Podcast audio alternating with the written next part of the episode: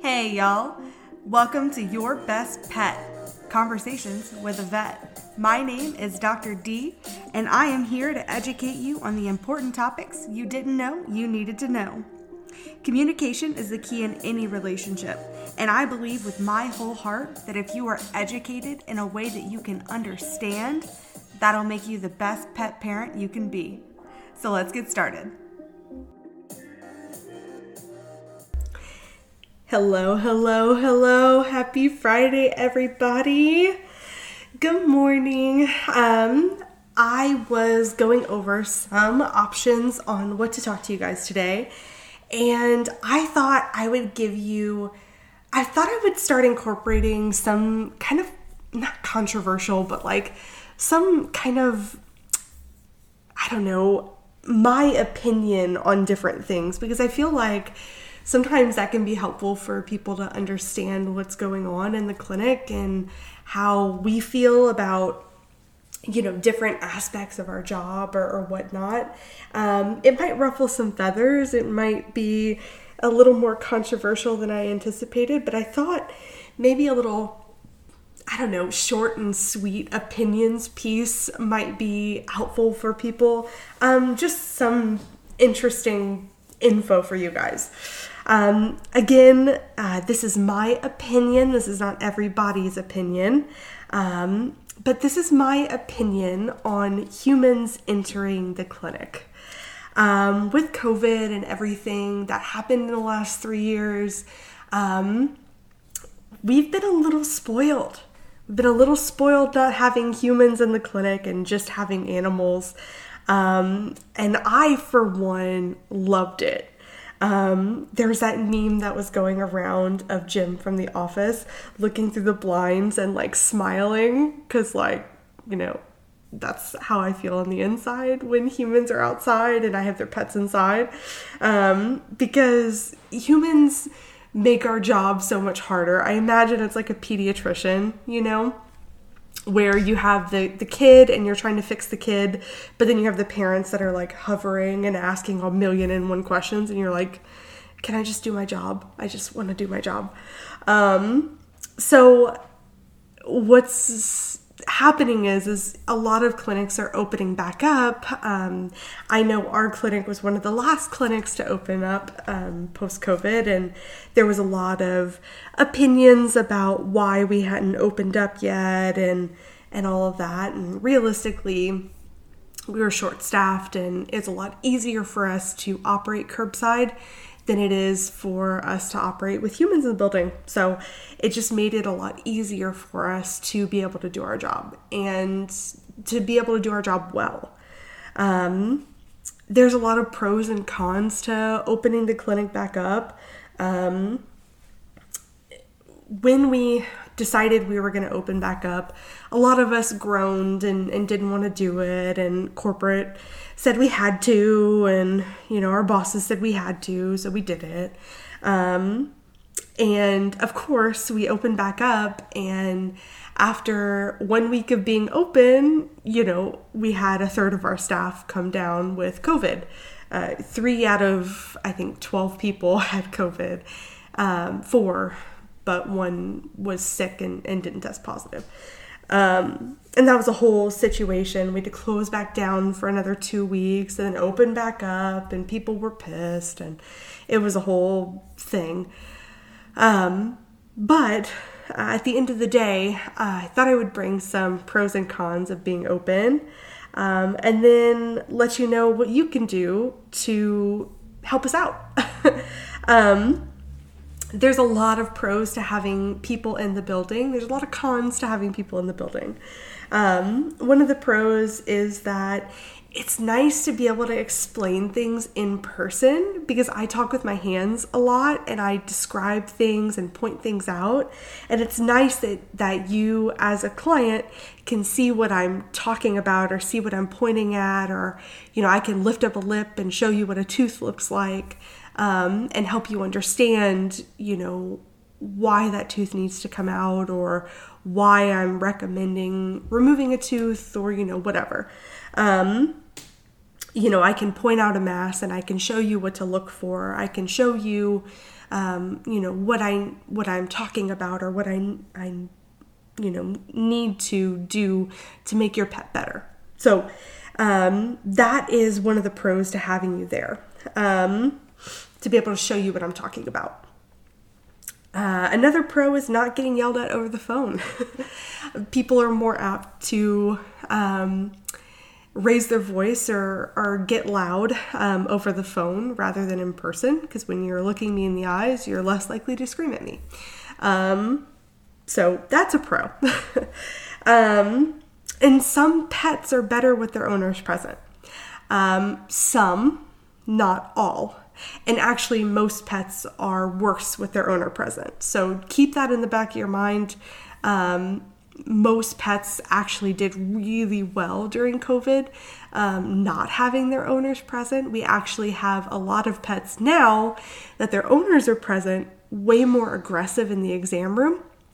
Um, and they weren't that way for the whole of COVID. So, you know, there's no notations in their chart that they're an aggressive pet or anything like that. So, that was a fun find now that we are open again. um, and and yeah, there there are a lot of pros to clients being in the room. Um, you know, some things are faster. Um, taking history is a lot faster with the clients present rather than over the phone. Um, but some things are slower. Um, I feel like we can take less extra pets um, than we could during COVID. Um, I was able to do a lot of emergency and a lot of work ins um, as opposed to now that clients are present and I have to be in the room with the client, I can't sneak in a few extra appointments rather than um, previously when I could. So that's one difference. Um, I feel like another con is I have to explain myself even more um, rather than when it was over the phone. I felt like I could explain myself one time and get approval to do certain testing or whatever. Whereas in person, I feel like I have to explain myself even more and almost justify everything more, um, which may just be a personal thing, but that's how it feels. Um, and then the other con that I wrote down was still having to move pets away from the owner to do certain treatments. So instead of just being able to draw blood right away and, you know, take the x rays and do the things right away, I have to move them from one room to the next away from the client to be able to draw blood or do those other things. Um, there when it comes to drawing blood in front of the clients that's a whole controversial topic too. Um, i almost always ask the client before i give an injection um, if they're sensitive to needles because clients can pass out um, when you give their pet an injection or something like that. So that's a con of having clients present uh, nowadays too. So um, those are just a few examples. There are a ton more good and a ton more cons. And, you know, I certainly liked curbside a lot better just because I feel like I had a little more control in the situation. And as a doctor, I like being in control. That um, helps me practice a little bit better because I feel like I have a pulse on what's going on in different situations. I can I could play a lot of music and and you know keep the vibe a lot happier. Whereas with clients present you can't necessarily do that. Um, so there are a few things that i thought um, i could talk about. Um, here's how to help me help you. Here's how to help your veterinarian be able to practice just as well as they did during covid um, with you present um, a few things I've noticed um, with having clients present again uh, is pets are more anxious, which sounds a little bit weird because wouldn't they be better with the client present? But a lot of the times, there's a lot of um, nonverbal cues that clients can do that make their pets more nervous.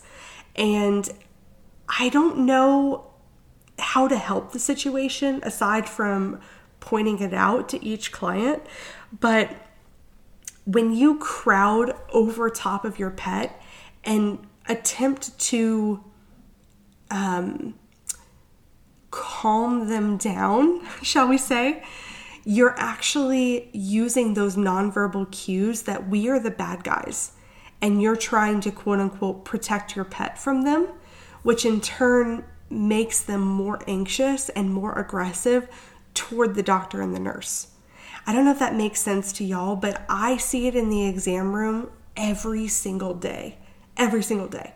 It's people hovering over their pet or covering them in a certain way or, you know, pushing them back away from the veterinarian instead of letting them walk up and say hi and introduce themselves like a normal pet should. Um, and, and, when that happens, you turn us into the bad guy, and it, it makes them more afraid instead of less afraid. And you think that you're helping, and in turn, you're actually making it worse. So, number one, don't crowd your pet and don't crowd your vet. Um, think of your vet like a friend and not somebody that you need to be afraid of. Um, I know that sounds weird, and I know it sounds a little bit um, funny coming from me because that's not usually how I talk, but um, your vet is trying to help, and if you treat them like they're a stranger and you treat them like somebody who you don't know or you don't trust, then your pet is not going to trust them. And if your pet doesn't trust them, then it makes the entire visit um, a scary thing. And then I spend 15 minutes trying to gain your pet's trust back when I shouldn't have had to do that in the first place. So, number two, be prepared for your visit. If you don't know why you're here, I don't know why you're here. as simple as that. I can look in the computer and I can see, oh, we're coming due for a couple of vaccines. Is that why you're coming in today? But if you don't know why you're here, then I don't know why you're here. So, number two is be prepared for your visit. PSA to all the wives out there if you are sending your husband in for a vet appointment, or vice versa, husband, if you're sending your wife in with the dog for the vet appointment, be prepared. Make sure they know where the lump or the bump is that you want examined. Make sure they know what medication your dog is taking. Make sure they know why they're coming in for their visit. Because the first question out of our mouths is, What's going on? And if they don't know and they can't tell us, then it's a waste of a visit. If they can't find the lump in question and there are 50 lumps on Fido, what do you think I'm going to do? I'm going to, you know, point out the lumps and I'm going to offer, you know, testing. And, you know, nine times out of the 10, the husband is going to decline testing, which is the whole reason why you came in.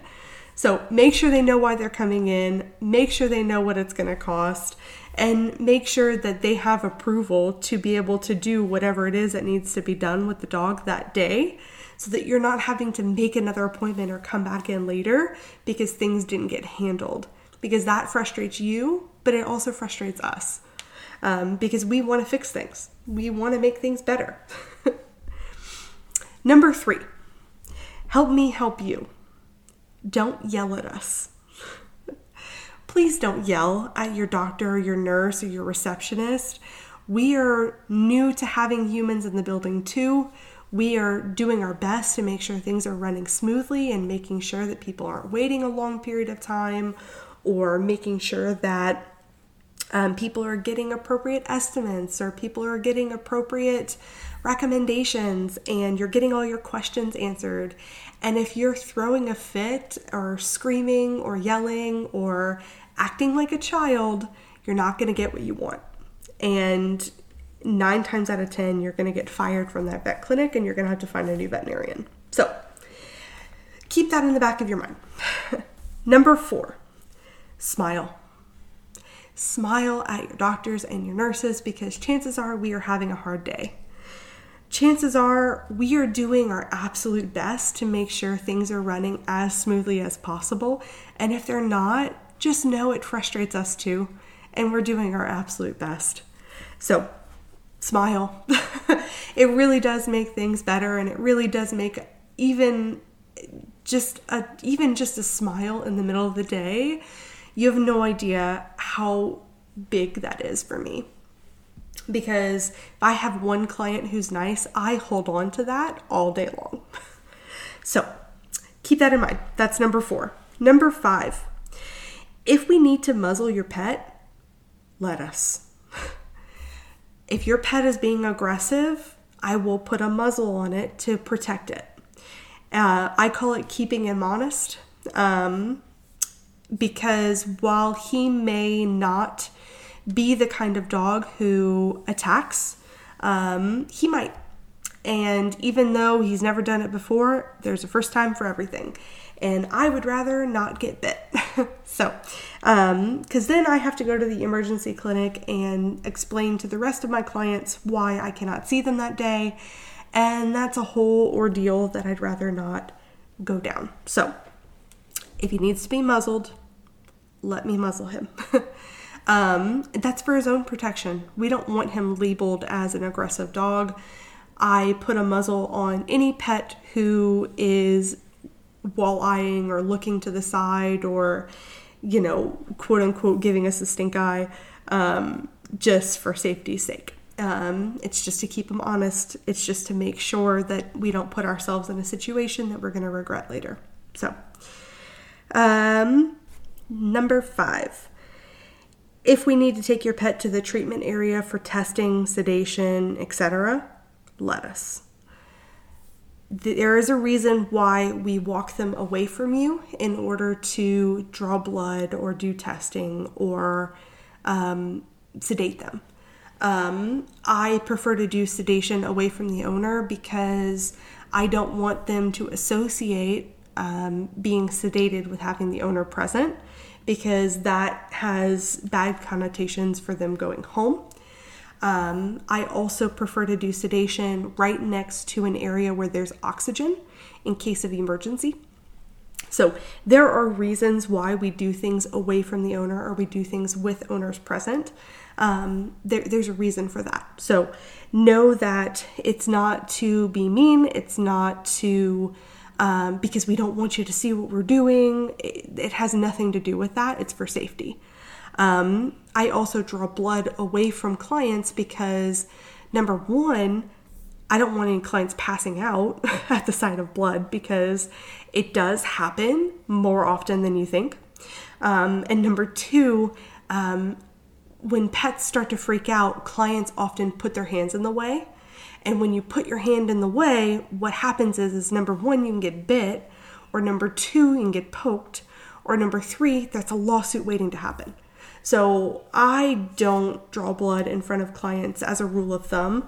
There's a few exceptions. If I'm if I need three drops of blood for a heartworm test, and I have a super anxious dog who does better with the owner present, I might draw blood in front of the owner if they're okay with it. But typically, we've had a discussion about it prior to. Um, or there's a couple other instances where I've done that in in the last few weeks, but um, there are reasons for that. So it's not uh, we don't take them away from you in order to be mean about it. It's honestly for safety. The next thing i have on my list is um, help me help you by controlling your pet. That is not hovering over the top of your pet when we walk through the door or um, you know crowding them when we're trying to do an exam or things like that.